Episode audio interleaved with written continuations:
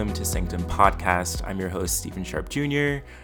Does it feel like an actual new year this time around? I'm not gonna name any situations, but just saying.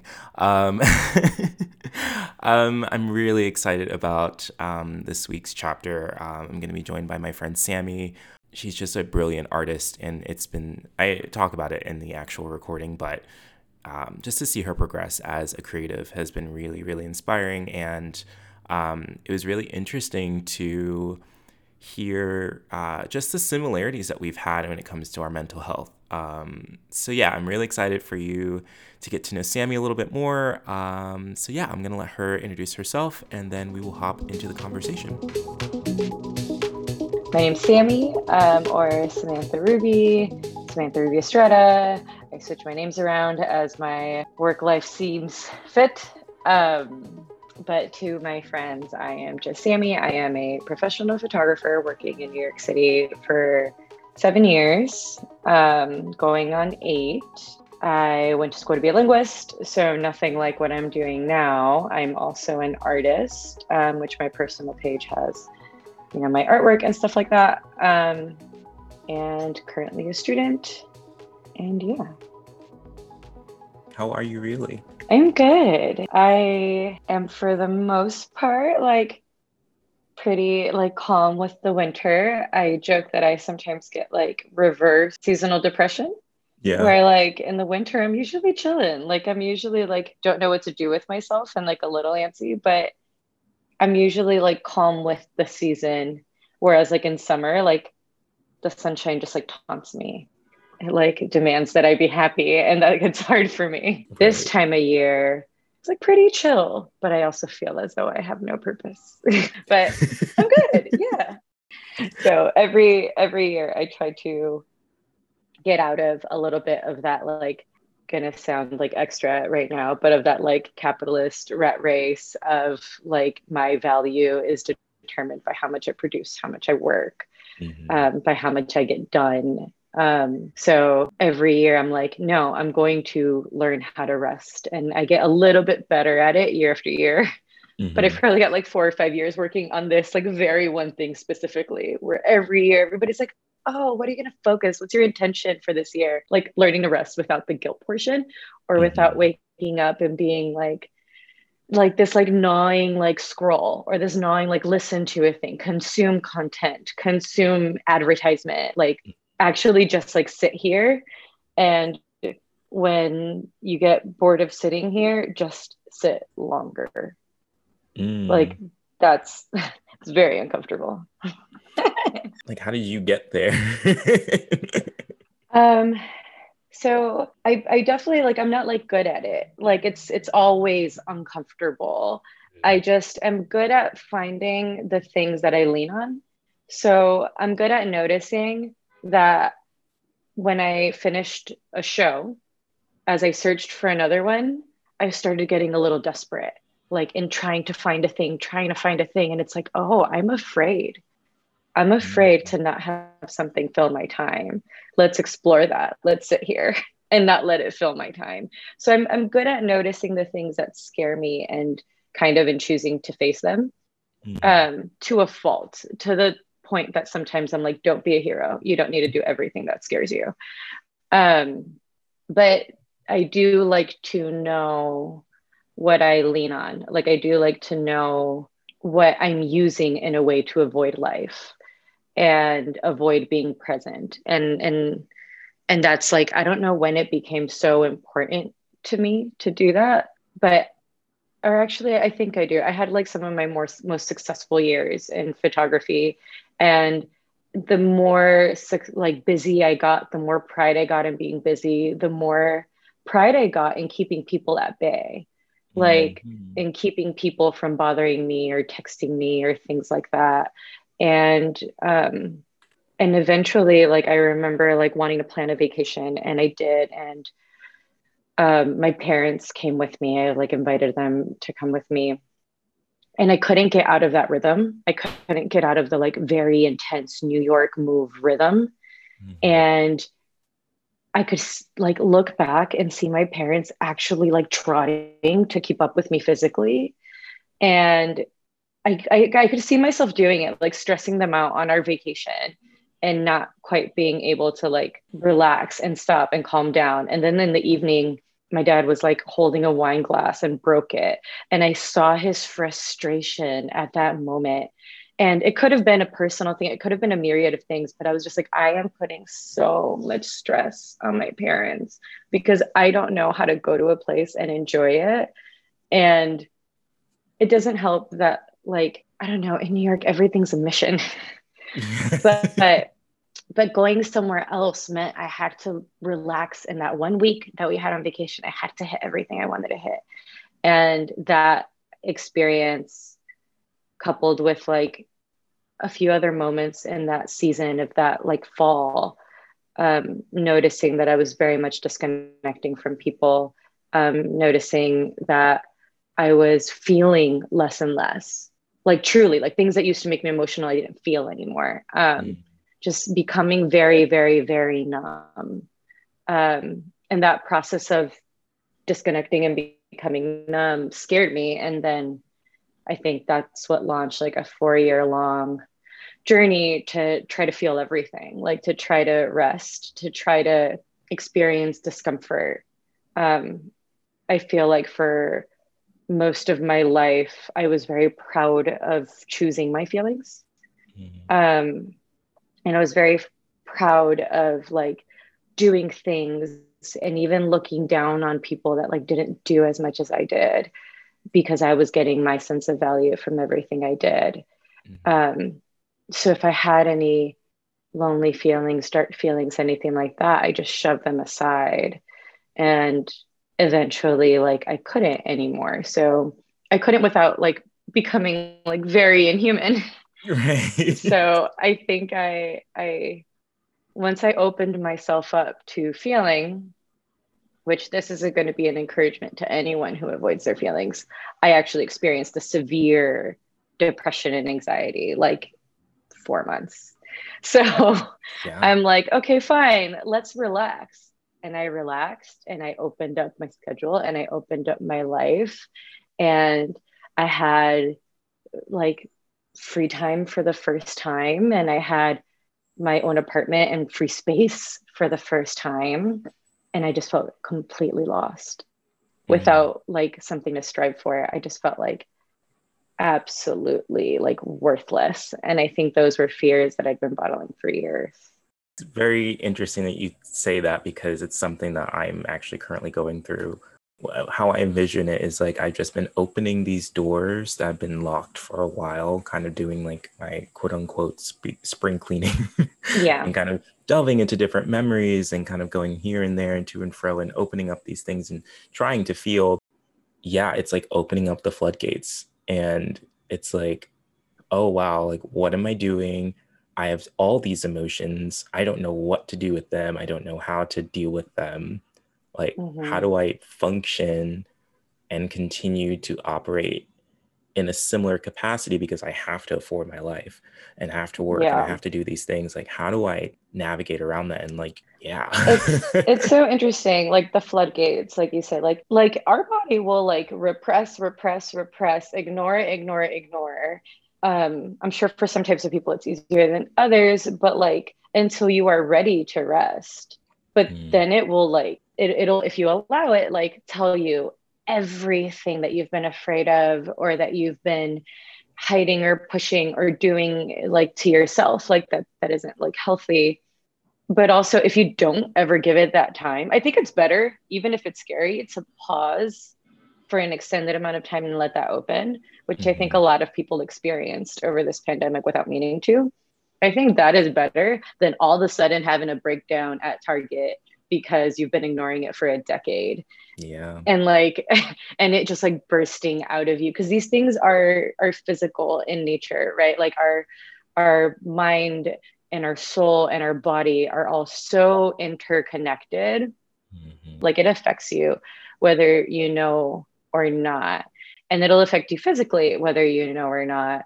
And it'll definitely affect your capacity to get the things and, and accept the things that you want like we need to admit the downside of things in order to receive the good side of them.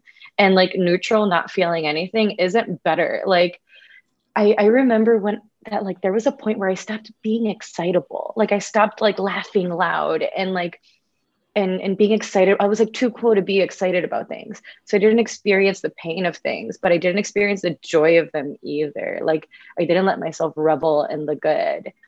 And and one of the things that i've been working on is in experiencing all of it and not falling too far into the negatives also because that's a trap in itself like just staying in this like you you start by admitting the wrong and then sometimes you could just hang out there like yeah. way too long um but learning that balance like it's like a pendulum swing right like um you you you have to admit the wrong but also know the parts that you do have agency over that you can control.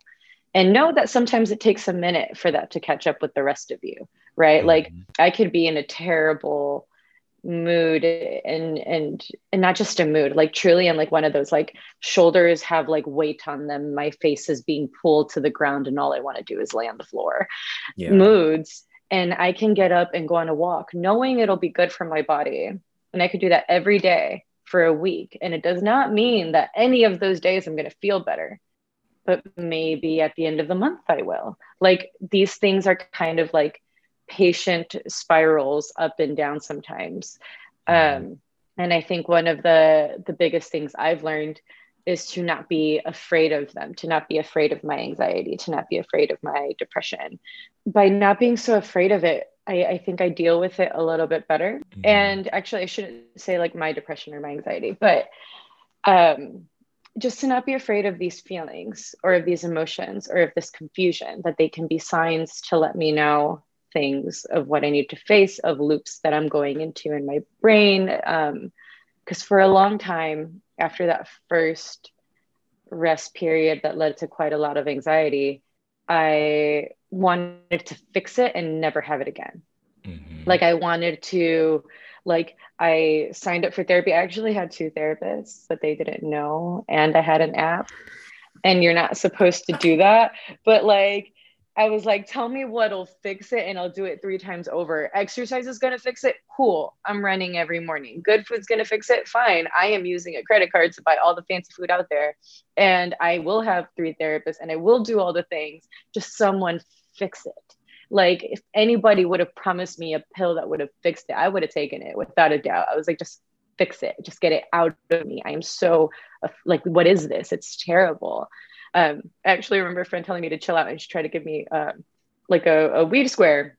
Yeah. It was like a like chocolate um, chocolate pot and she was just like just have like a you can tell i've done pot so much I haven't. I try oh often. God, my favorite was like, this should be fun. a chocolate weed square, and like you're supposed to take like a, I think a half of one square, and I ate three squares while I'm like out and about in the city, oh, just because no. tr- trust me, anything that anyone told me could work, I'm like, oh, I should take a shot of this. Give me the whole bottle. Like, I mm. was wanting so desperately to feel better that four hours later I showed up to therapy and I was so paranoid and I was so crazy. And I was like, I'm so sorry. I did wait today. Can I tell you that? I should tell you that. No, I shouldn't tell you that. I don't feel okay. I don't think I'm all right. and, and he just kind of like stared at me for a second. And then he was like, I have to tell you that when you're at this level of stress, it's not really going to help you it like helps you for like a specific range also specific amount. But you're like over mm-hmm. here and like you definitely don't need to be trying to fix that with weed. And i'm just like well whatever we'll take it away. Your exercises don't work yet. None of it is working. And at the end of the day i don't know if any of it worked. I don't know. I know that after three of the hardest months that i've had in my adult life it started to get better. I got out of a toxic relationship and that helped. I sometimes say that it all helped, you know, doing all of it eventually helped. Or maybe that's just the amount of time it took for those chemicals to recycle and refix in my body and re straighten out. Yeah. I don't know. Um, but I know that after that, I was terrified of it ever happening again and found myself building really bad mental habits of fear that just escalated, of like little OCD moments that just like escalated to try to protect myself. Like it started with like, oh, I can't drink too much coffee because it'll give me anxiety. And then it was like, I can't drink coffee because it'll give me anxiety. And then it was like, let me put my coffee stuff away so I don't see it. So looking at it doesn't give me anxiety. And it just started escalating like all these little, little things that I did. Oh, let me like always call somebody when I'm going to open the door at home because that moment used to give me anxiety. Like you can't coax your fears, like you can't um, give in to them mm-hmm. um, which was a really hard thing for me to work on. Like, um, I'd be like afraid to like look in the mirror, like thinking that like, um, or, or like just like afraid of the dark type stuff, like, like needing thinking that I needed to check over my shoulder multiple times. Oh, and I was wow. like, nope, I'm just going to sit here and be afraid and not check behind me because every time I turn around to reassure myself, I'm actually making this deeper like i'm actually making this a habit that before i know it i'm not going to be able to hang out with my friends without like looking over my shoulder um, so i started like facing it as much as i could and it, unfortunately for me like it took accepting that it could be a part of my life to get rid of it it took accepting that like this is something i might have to learn i might have to get to know um to be to stop being so afraid of it because the fear of an anxiety attack was way worse than anything. Um, it, it just like escalated to like the biggest fear ever. I'll have an entire argument in my head with my partner, assuming their response and me responding, and assuming their response and me responding. So far, he has not actually had a word in this argument, and I'm already getting mad. Yes. And then I like I've rehearsed it in my brain. We've got a 30 minute argument going. And I'm like, I'm about to bring it into the real world. I say the first line of my argument, and he's like, okay. That entire 30 minutes is done. And I'm just like, what? I was so ready to fight just now because I thought you were going to say okay. I thought you were going to say that I should do the dishes. and I was ready over here to be like, just because of this and that doesn't mean that I should be like feeling guilty about doing this. And he was just like, okay. Like, oh, well, I just wasted 40 minutes physiologically amping myself up. Those effects will remain. Yeah. Like it wasn't just the time wasted in my brain. I like like totally just like became high strung and I don't know, maybe like to use some of that angst, I'll actually start a fight. I don't know.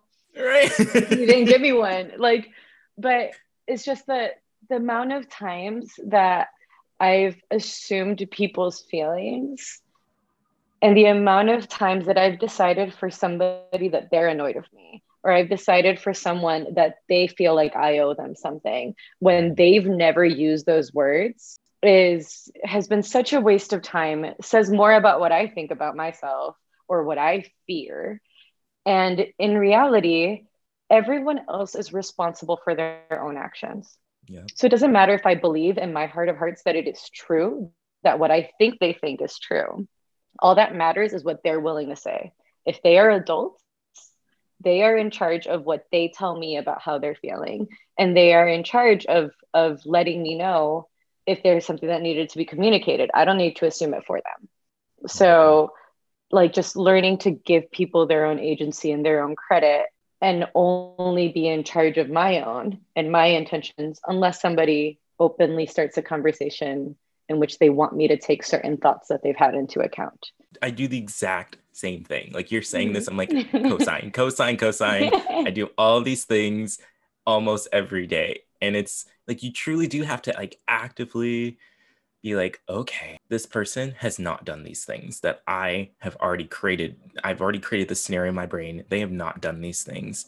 How can I move forward without this avatar of this person that I've created in my head? How do I communicate mm-hmm. with someone, putting aside my own preconceived ideas from the like myriad of experiences that I've had? That's what we do. We we see everything through the lens of our past experiences and through the lens of what one tiny human in the entire universe and history has learned because it's efficient.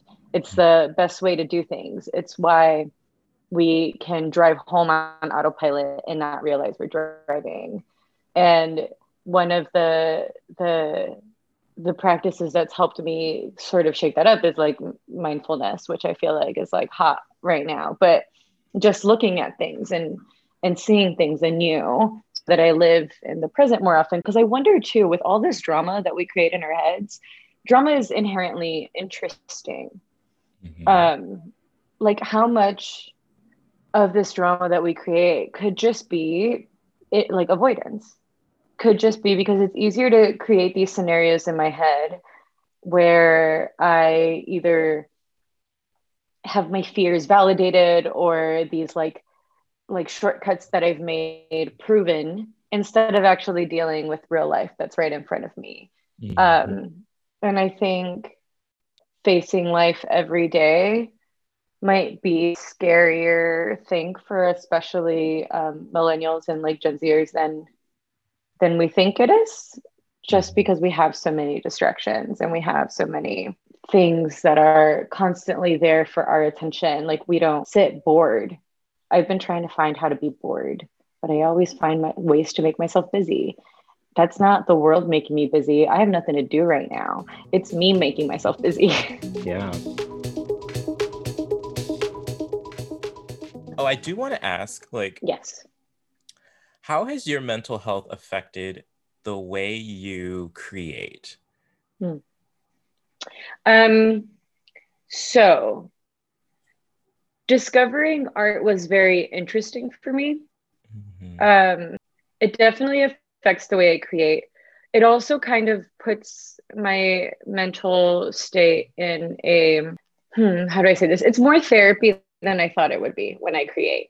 So it doesn't matter whether I'm like happy or sad if I mess up on a painting because it's so much of me that goes into it. I've thrown like very real tantrums.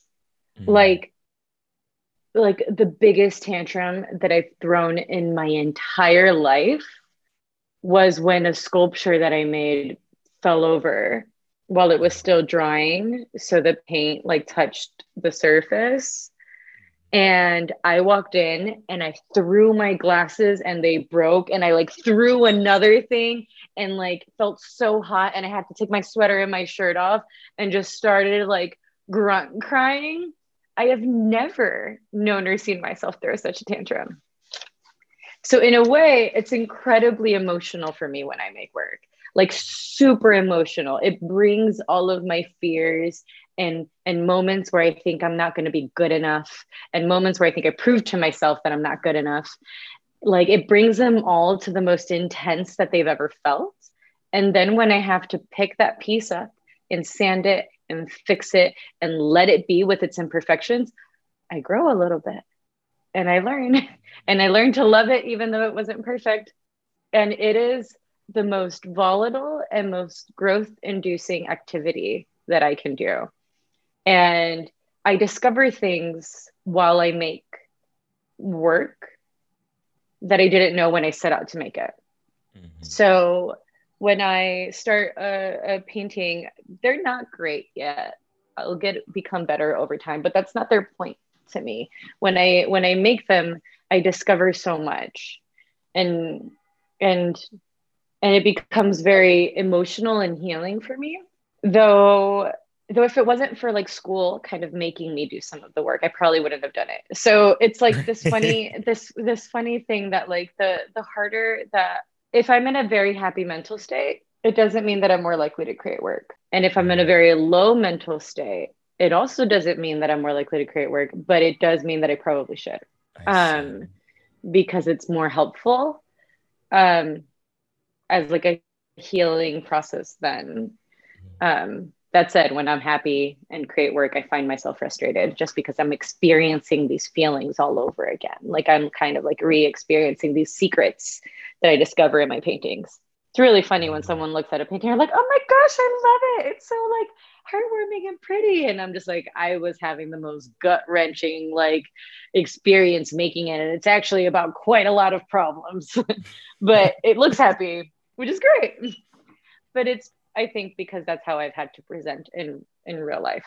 Um, but my my mental state definitely does affect whether I want to make the work or not. I probably don't want to make it when I'm not feeling great. Um, but more than my mental state affecting it, it affects my mental growth quite a lot. Mm-hmm. Um, so art making for me has been incredibly revealing the way like I truly could have never planned for anything to have been. Like i don't know. It's totally like believing that like you're going to hate this activity and then you do it and then you're going to be like laughing and smiling. It's like it almost exists outside of me. I don't know if that makes sense. Yeah. Like it sounds so lofty. Like i don't want to be like oh like my art is like blah blah blah blah blah. But it was a surprise to me. Like it's a surprise to me when i draw and i'm like oh i feel so much right now and then I also sometimes realize that there's some things that still bother me or that I feel good about a thing. I made a painting about New York and it, I, the more I stared at the, the more I assigned meaning to it, the more I like projected feelings to it where I was just like, it's so hectic, but it's so positive. Like the, the, the, the projections that I was making onto this painting, I was like, it's, it's truly how I feel about the city all, all in one. Like it had the stress and the movement and the jitters and the, the pressure and the fun and the adventure and the possibility and the depth. Like again quite a lot to put on a painting. Somebody else looks at it they'll probably just say cute. But it's about what it helped me see about how much i love new york city. Yeah that's, that's i've always wondered that because i i'm also in the process of trying to figure out like my own creativity especially mm. through my therapy journey of like how do i what is my outlet and trying to find those things and and like that's kind of the i'm like i want i feel like i i feel like my creativity should be doing things that it's not doing right now mm. and i'm i don't know i'm always and also i just love the way you create and i love the way you've progressed as a creator since I've known you, because I mean, I met you as a photographer, and like you were just doing the photography thing, and then when you went to school, I just started notice understanding that like you were so much more than a photographer, no. and I I'm I'm very personally just very very proud of you and oh, i you. can't wait to purchase all of your artwork and i told you i love that sculpture that you made like I was like, I want it. oh, I, I I love those. Yeah, I I would say like I've been going to therapy for about three years. I am now in the process of looking for a, a new therapist, mm-hmm. just because I think I reached a stopping point with mine. Um, I think at this point I, I need a woman. Um, there were some things that, um, especially on like race, that I feel like I I wasn't going to allow him to speak into, and I knew I wasn't. So, in order to dive deeper into that, I feel like I needed somebody of color. Um, so I'm in the process of looking for somebody else. Also, like, um, definitely not trying to stop my therapy journey anytime soon. But in those first couple of years with him, or first like year and a half, I made a lot of progress in terms of tools um, have read some wonderful books that have helped a lot. There's one that's simply titled Mindfulness. Um, and it goes, it's like the book on the topic, and it it was doing saying this before it was cool. Um, that's helped me a lot. Um, and I was calming down by the point that I discovered that art has such a volatile effect on me.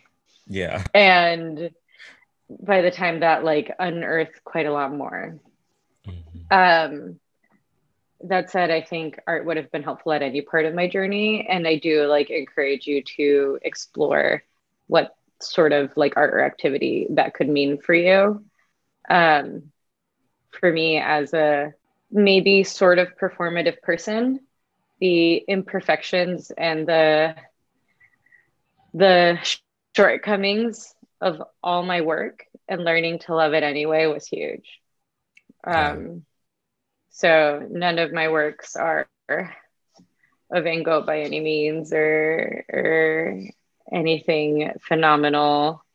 Um, I'm not the new like artist anytime soon, but it's personal and it's honest and more importantly like it's actually a tool for for i never i never thought i believed in that in that like needing a, a, a place to express.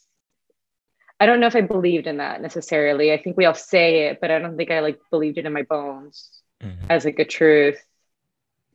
And discovering this like almost outside of yourself way to feel is both like contained and safe and aggressive all in one um i definitely now feel like hmm, people should maybe explore things that make them like feel in in a contained safe place right? Either on a canvas or on a sculpture that they could just throw on the other side of the room. But i mean that's better than other manifestations right? I, like i'd rather throw my sculpture than like starve myself for a week so right like it's right. a it's a better manifestation of of your frustrations and how you feel about your shortcomings or whatever. Yeah. Blame the canvas. Rip it into shreds. I like I never saw myself as a person, but I would totally rip a canvas if I was pissed at it. Like I don't know where this like Hulk Sammy came out of, but I would 100% just like yeah. Well, I will talk too much on a myriad of topics, especially around mental health, because I feel like it's it's a battle, and like once not everybody deals with it, but when you're like in that, I didn't realize that I dealt with it for a long time, but I yeah. experienced bulimia through college and had a really hard time, like years and years of crying, trying to get rid of it. Yeah. And after I did, you know, I tried still putting my emotions away but I wasn't overstuffing them anywhere. Right. So I think that's why eventually I had to I had to open the box. but I wouldn't have it any other way. I'm I'm glad I feel now. I'm glad I'm honest and it's taken all of these experiences to to have better friendships, to have better relationships, to to be more honest like with myself and and it's taken feeling. Yeah and being willing to, being willing to be afraid.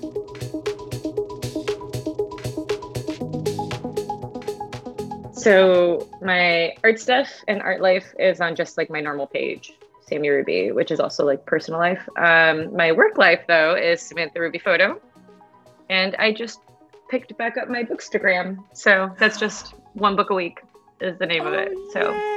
It's fun. It's my it's one of my outlets this year. So I love you so much. Thank you. I love you. So my computer's gonna die on you soon. I know. That's why I like moved over. it's at four percent. Oh my lord. Okay. Thank you. I love you so so much.